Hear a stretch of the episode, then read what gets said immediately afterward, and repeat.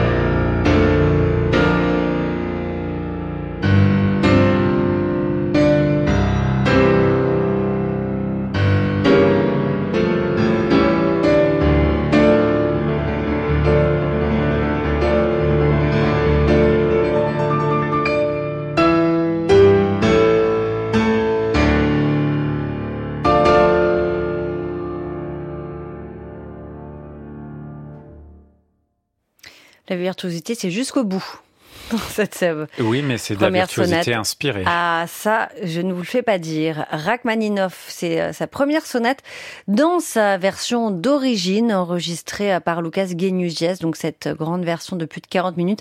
Impressionnant, ce pianiste. Je crois que vous aussi, euh, Rodolphe, vous êtes comme d'habitude fasciné mm. par le jeu de ce musicien. C'est notre disque du jour à réécouter, à podcaster sur francemusique.fr.